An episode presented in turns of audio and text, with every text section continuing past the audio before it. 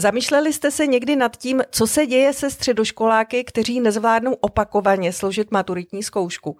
Proč tenhle neúspěch zažívají a jak ho řeší? Právě tyhle otázky položili řadě mladých lidí odborníci z Filozofické fakulty Masarykovy univerzity. Vznikla tak unikátní studie, nazvaná příznačně Životní dráhy opakovaně neúspěšných maturantů a maturantek. Její výsledky představí jeden z autorů, docent Petr Novotný z Ústavu pedagogických věd Filozofické fakulty Masarykovy univerzity. Dobrý den. Dobrý den a děkuji za pozvání. Začíná Educast, podcast, který připravuje Informační centrum o vzdělávání Eduin. Od mikrofonu zdraví Veronika Sedláčková. Educast o vzdělávání s nadhledem. Pane docente, proč jste se vlastně eh, rozhodli s kolegou, s kolegyněmi zpracovat tohle téma? No, to mělo dva důvody. Jeden praktický a jeden uh, takový spíš hodnotový. Uh, ten praktický je, že tehdy analytici ministerstva školství identifikovali toto téma jako jednu z, jeden z problémů, kterým je potřeba se výzkumně věnovat. Ale ono to zapadá do našeho dlouhodobého zájmu, zabývat se nejenom těmi, kdo v tom našem školském systému uspívají, ale také těmi, kteří v tom školském systému zažívají problémy, obtíže a kteří třeba nedosáhnou svých cílů. A takovým jsme se věnovali už v minulosti a určitě se jim budeme věnovat i v budoucnosti. Proč je to podle vás důležité? Tak to se dá zdůvodnit ekonomicky, sociálně, politicky. Aby těch neúspěšných nebylo tolik. Představme si systém, ve kterém v 15 letech, tak to vlastně je, v tom našem systému v 15 letech nabíráme zhruba 70 tisíc dětí do proudu vzdělávání, který vede k maturitě. A jedné desetině z nich už můžeme dopředu slíbit, že bude mít velký problém po čtyřech, pěti letech ta eh, studium maturitou zakončit.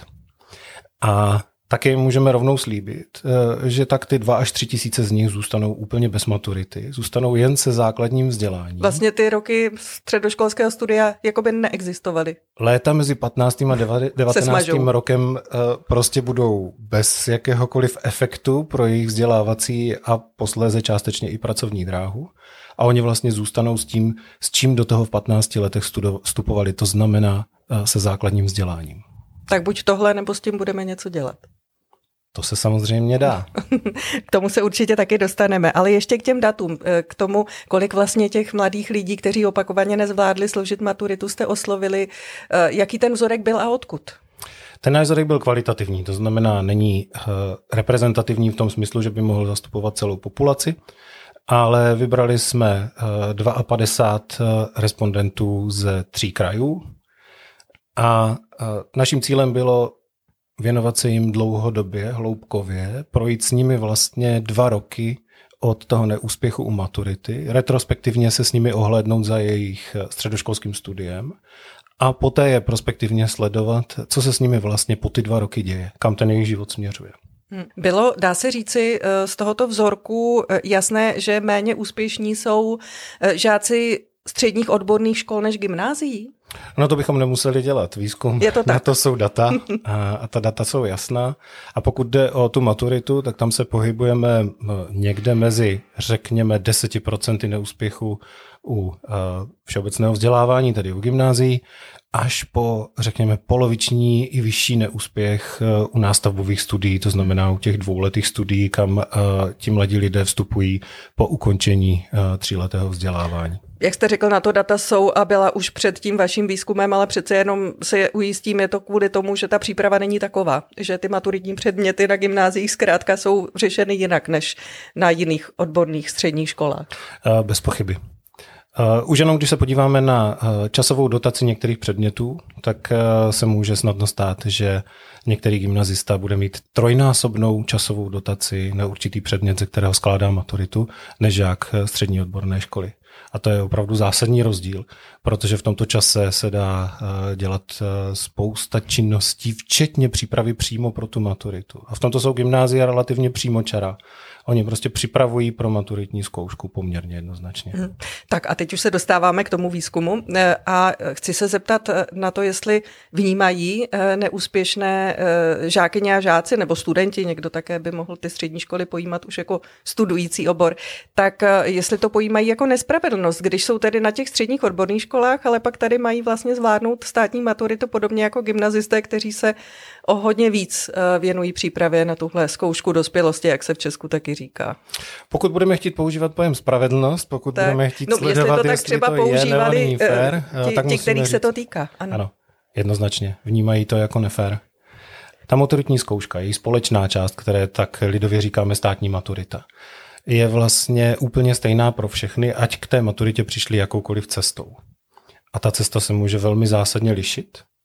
A také se liší ostatní části té maturitní zkoušky. Ve středním odborném vzdělávání ty ostatní části maturitní zkoušky vlastně zakládají celou jednu profesi což eh, gymnazisté nemají, to je jejich nevýhoda, oni to také vnímají jako svým, svého druhu unfair, často si to také uvědomí, ale ti absolventi středních odborných škol mají mnohem obtížnější cestu k tomu, aby zvládli celou tu širokou škálu. Musí zvládnout jak tu všeobecnou, také, tak také tu odbornou část. A jednoznačně to vnímají jako nefér. Mm-hmm. Ale mluvím samozřejmě o těch, kteří neuspívají.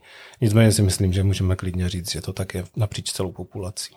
No a pak tu máme uh, tedy otázku, jak vnímat tu maturitu, jestli neuvažovat tedy nad tím, jak pojmout, tedy nad změnou, jak pojmout tuto zkoušku, protože jestliže se na středních odborných školách připravují právě na tu odbornost, což na gymnáziu není, tam je tedy hlavní cíl ta maturita, a pak najednou eh, ty eh, roky studia toho učení, toho odborného předmětu jsou jakoby nikde, když nemám maturitu, tak eh, jestli třeba tohle není ten hlavní problém, jestli ta maturita by neměla být rozlišena i v té státní části. Maturita není potřeba uh, pedagogická, maturita je potřeba uh, spíše politická. A. a také je určitým předělovým stupněm uvnitř toho vzdělávacího systému. Takový iniciační bod. Dříve to byla zkouška z dospělosti. Nemyslím si ale, že by testování kompetencí tohoto druhu mohlo být považováno za zkoušku dospělosti, ale to je jenom můj soukromý názor. Každopádně eh, ten způsob, jakým je maturita pojata, z pohledu teorie testování eh, je v principu v pořádku. Důležité ovšem je, co od té maturity očekáváme. Jestli má odřezávat ty, kteří na tu maturitu nemají, nebo jestli má určovat ty nejlepší. V čem má vlastně v tom systému pomáhat. A my jsme samozřejmě také srovnávali tu českou situaci se zahraničím. A musím říct, že třeba eh, ta jednoznačná podmínka, že pro vstup do terciárního vzdělávání je potřeba maturita, vlastně není úplně běžná. Mm-hmm. Dokonce se Česká republika zavázala v rámci boloňského procesu otevřít i alternativní cesty do terciárního vzdělávání, to znamená jinudy než přes tu maturitu, ale vlastně na, taková, na nějaké opatření nikdy nedošlo. Nikdy to nebylo takto řešeno. Jak jinak to jde bez maturity? Přímo přijímacími zkouškami? Nebo výsledky ve vzdělávání během celého studia? Těch variant je určitě vícero. Ta úplně nejjednodušší by třeba mohla být ta, že eh, po nějakém čase, to znamená eh, po určité získání určité životní zkušenosti, by studenti mohli vstupovat do terciárního vzdělávání například na základě potřeby eh, vzdělání pro jejich, pro jejich práci. To znamená, když pracují v nějakém oboru, pracují v, ním, v něm určitý počet let, mohlo by jim být přijímací zkouška odpuštěna. Co víc, mohlo by dokonce místo přijímací zkoušky by mohly být uznány kompetence, které do té doby získali v rámci svého pracovního života. To už je samozřejmě mnohem obtížnější, ale ta jednoznačná podmínka, eh, že pro vstup do terciárního vzdělávání potřebujeme maturitu, se nezdá být v mezinárodním srovnání vůbec nutná. To znamená, a teď se vracím k tomu, co už jste řekl, eh, vy jste prošli tedy těch několik let s těmi neúspěšnými maturanty a maturantkami, že by vlastně pro ně jakoby nekončil ten studijní život tím, že neudělají maturitu, ale mohli být do práce, která je baví, na kterou se třeba odborně připravovali a pak v rámci toho celoživotního vzdělávání by mohli nastoupit na vysokou školu bez maturity. I že by to, to pro ně mohla být, eh, mohlo být určité východisko. Eh, I to je možné, a známe to třeba ze severských zemí, a, že to tak jde. Že to jde, aby i bez maturity nastoupili do oboru, na který se připravovali, či někam jinam a tam získali tolik zkušeností a byli tak žádaní v tom oboru, že i bez maturity se pak dostanou na vysokou školu, nebo respektive prostě ne dostanou, ale získají i další vzdělání. Mm. Zajímavé je, Když jste prošli s těmi mladými lidmi několik let jejich života, jak to s nimi tedy bylo dál? Kolik z nich, kteří na poprvé neudělali maturitu, potom ji udělali na podruhé, nebo pokud se jim to opakovaně nepovedlo, tak jestli už to třeba byla ta významná překážka, aby vůbec ještě za rok se o něco pokusili. Tam se ukazuje, že ten první neúspěch je spíše nepříjemnost. Pokud se podaří tu maturitu získat v tom prvním opravném termínu, pak to vlastně nespůsobuje eh, těm mladým lidem žádné problémy. Jenom když chtějí do vysokoškolského vzdělávání, tak odevzdají svůj maturitní, své maturitní vysvědčení o pár týdnů později dodatečně a nikdo o tom vlastně neví. A nebo nastoupí do práce a s nějakým spožděním a přijdou o jedny prázdniny. To se vlastně ukazuje, že to není zásadní problém. Problém je, když se nepodaří ta první oprava, tam přichází poměrně razantní procitnutí před nimi vlastně eh, se otevírá velmi nejistá budoucnost a oni zůstávají ve vzduchoprázdnu, vlastně nikdo k ním nemá žádný závazek, pokud jde o ten vzdělávací systém. Školy uh, už je nemají ve své uh, evidenci žáků, i když o nich vědí. A žádná jiná součást uh, toho našeho vzdělávacího systému nebo sociálního systému vlastně se o ně nezajímá a oni se musí sami připravit na ten druhý opravný pokus, anebo tu věc vzdát, což se taky stává v nemalém počtu. A ta příprava na ten další opravný pokus bez jakékoliv podpory je velmi obtížná. Ono to má nějaký důvod, proč ten člověk neuspěl. A dost často ten důvod je, že hm, ono je to hloupé říct, když máme v klíčových kompetencích kompetenci k učení už dlouhá léta, a že nejsou příliš kompetentní se učit. A to může být jak jejich dispoziční problém, tak taky to může být eh, problém jejich eh, předchozí školní zkušenosti. Nebo rodiny, rodinného zázemí. Tam si nejsem úplně jist. Eh, samozřejmě se to dá najít v těch velkých číslech, ale v těch jednotlivých případech se to ukazuje být spíš situačně podmíněno. I dítě s dobrým socioekonomickým zázemím se může ocitnout ve velkých problémech ve chvíli, kdy se rodiče rozvádějí a žádný z rodičů nechce převzít zodpovědnost za, to dítě. Nebo ve chvíli, kdy z nějakého jiného důvodu se, se ta rodina rozpadá a oni opouští vlastně to zázemí svých rodičů. A tam můžou nastávat takovéto situace, i ekono, nejenom ekonomického charakteru které jim vlastně znemožní uh, tu střední školu procházet regulárním způsobem a prostě si užít uh, ten středoškolský život. Uh, když takovéhle problémy nastanou, tak jsou také občas spojeny s nějakými psychickými obtížemi, můžou být spojeny taky s nějakým zdravotním problémem. A tam už opravdu nastává velký problém pro to, jak vlastně se k tomu studiu postavit. Na druhou stranu, na těch dětech se často podepíše i škola.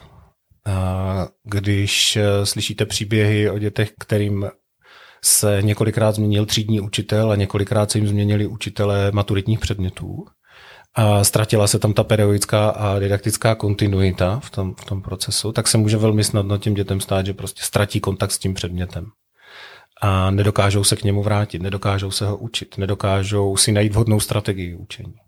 Což je velmi logické. Je to tak, že eh, u maturity neuspějí eh, spíš ti žáci, kteří nejsou až tak dobří i během studia? Nebo to bylo ve vašem výzkumu i u těch, kteří vlastně neměli tak závažný problém?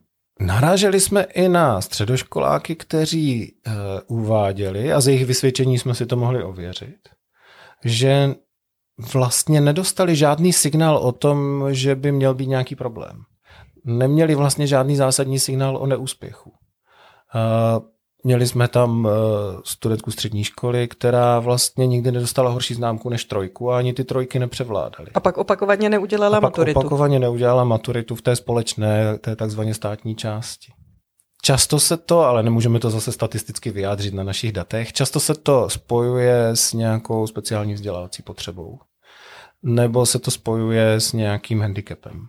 Škola je schopná, eh, někdy je škola schopná ošetřit dítě se, se speciální vzdělávací potřebou, ale ta maturita už tak vstřícná není.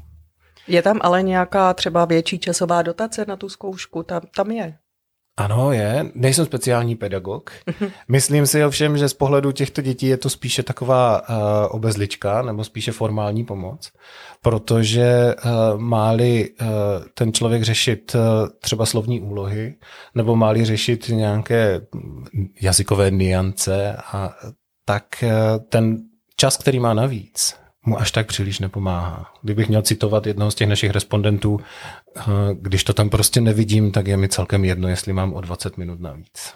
Co by tedy podle těch dat eh, nebo na základě dat, které jste eh, vy ve vašem výzkumu schromáždili, pomohlo těmto lidem, aby třeba neopouštěli opravdu vzdělávací prout, když absolvovali střední školu jenom s ukončeným základním vzděláním. Měla by se víc starat škola o své bývalé absolventy, kteří ani na podruhé nezvládnou po těch prvních prázdninách maturitu, nebo by tam měly být nějaký jiný podpůrný systém, třeba hrazený státem či zřizovateli?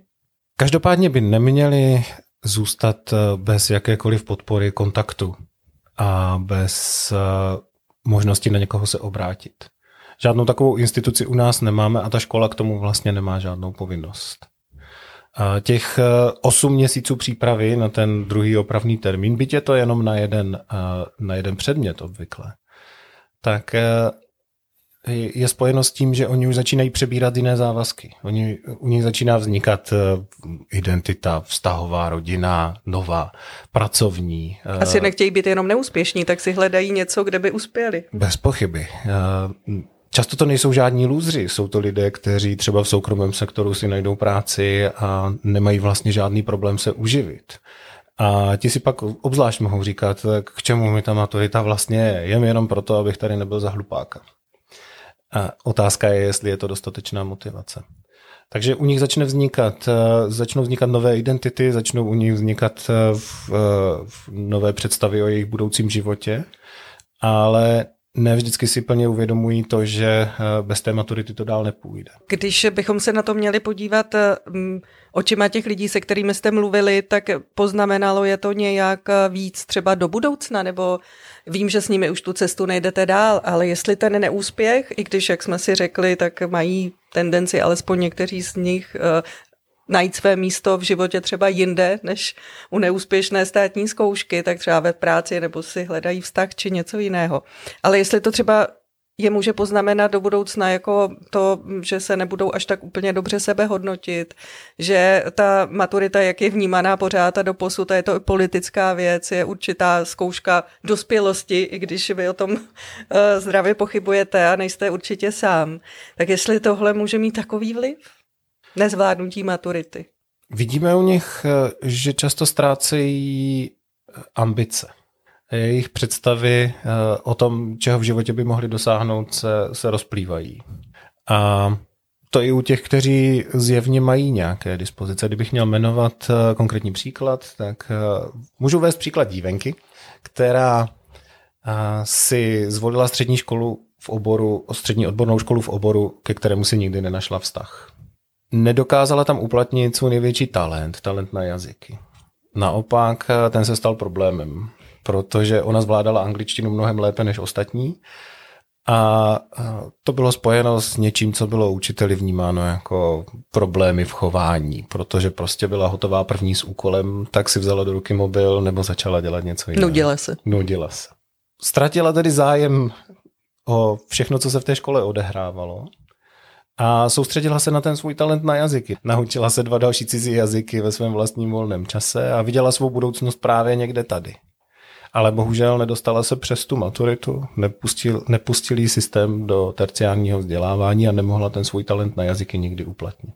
To se může stát velmi snadno, když dojde k tomu rozpojení. Rozpojení té představy o budoucnosti a té školní zkušenosti, kterou prožívají, a té maturity, především té její státní části. To jsou tři takové oblasti, které se velmi často uh, rozejdou každá jiným směrem.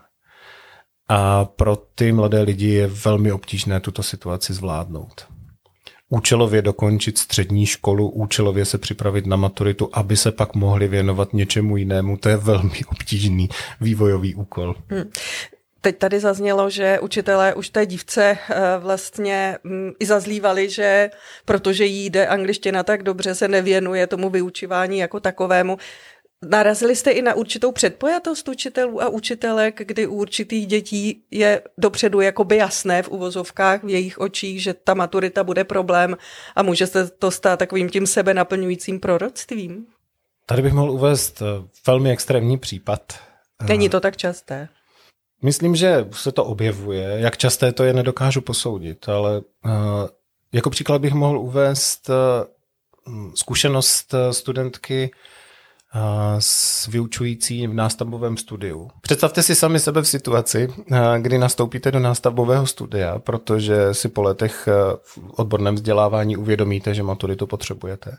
A vaše úplně první, nebo jedna z úplně prvních zkušeností s tou školou je taková, že vám někdo z učitelů říká, ale vždy všichni nemusíte mít maturitu a taky všichni nezískáte. Takovéhle sebenaplňující proroctví eh, je vidět především v tom nástavovém studiu a ono je to vidět i na datech. Tam je ta 50% neúspěšnost opravdu varující. Škola, která produkuje 50% eh, lidí bez jejich eh, výstupního certifikátu, příliš nedává smysl. Jedna věc nakonec, která mě napadá, pane docente, jestli vám z toho výzkumu vyplynul nějaký závěr nebo doporučení, do praxe českých maturit? Co by to bylo? Těch doporučení máme celou řadu a ta doporučení můžou být eh, negativní i pozitivní. Jak známo, na každý problém je řešení a na každé řešení je nový problém. A myslíme si, že je potřeba odstraňovat institucionální překážky. A že je potřeba pracovat s tou periodickou kontinuitou, že je potřeba rozvíjet ty kompetence k učení, které těm mladým lidem pomůžou dostat se přes ty složité problémy. A takové věci se dají ohlídat e, jak pozitivně, to znamená, budeme se starat o to, aby ta kvalita výuky byla zajištěna, tak také určitou kontrolou. Ale ta kontrola musí mít také své mantinely. Poznali jsme tu situaci, kdy zřizovatelé posuzují vedoucí pracovníky škol podle úspěšnosti v maturitní zkoušce. A to může vést někdy k účelovému chování, k tomu, že některé děti jsou od té maturitní zkoušky vytlačovány, anebo že nejsou potom přijaty opětovně do studia k tomu, aby si tu školu mohli dokončit, protože tady existuje obava, že eh, prostě budou kazit statistiku a budou kazit škole výsledky. A to jsou institucionální překážky, které by se neměly objevovat vůbec, protože to je prostě neprofesionální eh, z pohledu toho školského systému. Určitě se dá ale také pečovat o to, aby uh, ty děti nezůstaly bez podpory. Děti, 19 letí, 20 mladí lidé, lidé, mladí lidé, aby nezůstali bez podpory v tom, v tom mezičase, kdy jsou v obtížné situaci, kdy se musí postarat sami o sebe, zakládají svůj nový život, eh, ale pořád ještě vlastně nemají dokončený ten důležitý krok ve své vzdělávací dráze. Pořád si jim nepodařilo získat maturitu. A také můžeme přemýšlet o jiné institucionální podpoře. Například eh, můžeme přemýšlet o eh, školách, které by, eh, nebo instituci, která by prováděla tu maturitní zkoušku u těch neúspěšných, tak aby se mohl ten opravný pokus nebo ty další opravné pokusy mohly být odděleny od té školy, kde to dítě neuspívá. Aby se nemuselo čekat opravdu skoro rok. Přesně tak. Případně, abychom se podívali, jak fungují třeba v zahraničí školy druhé šance a jak podporují ty mladé lidi v tom, aby maturitu získali. Těch variant je určitě spousta. Měli bychom především pracovat s těmi institucionálními překážkami a s tou institucionální podporou. A to samozřejmě se netýká jenom školského systému, může se to týkat i práce s psychickými problémy. Přece jenom mezi 15. a 19. rokem se v životě člověka může stát spousta věcí, krásných i ošklivých. A pod pomoci těm mladým lidem v tom, aby je zvládali, by se nám určitě vyplatilo. Hostem Educastu byl docent Petr Novotný z Ústavu pedagogických věd Filozofické fakulty Masarykovy univerzity, jeden z autorů studie Životní dráhy neúspěšných maturantů a maturantek. Díky, že jste si udělal čas. Děkuji za pozvání. Jestli vás podcast zaujal, můžete vznik dalších dílů podpořit na stránce www.podporujuvzdělávání.cz. No a najdete nás v podcastových aplikacích nebo na webu eduin.cz. Pěkný den přeje Veronika Sedláčková.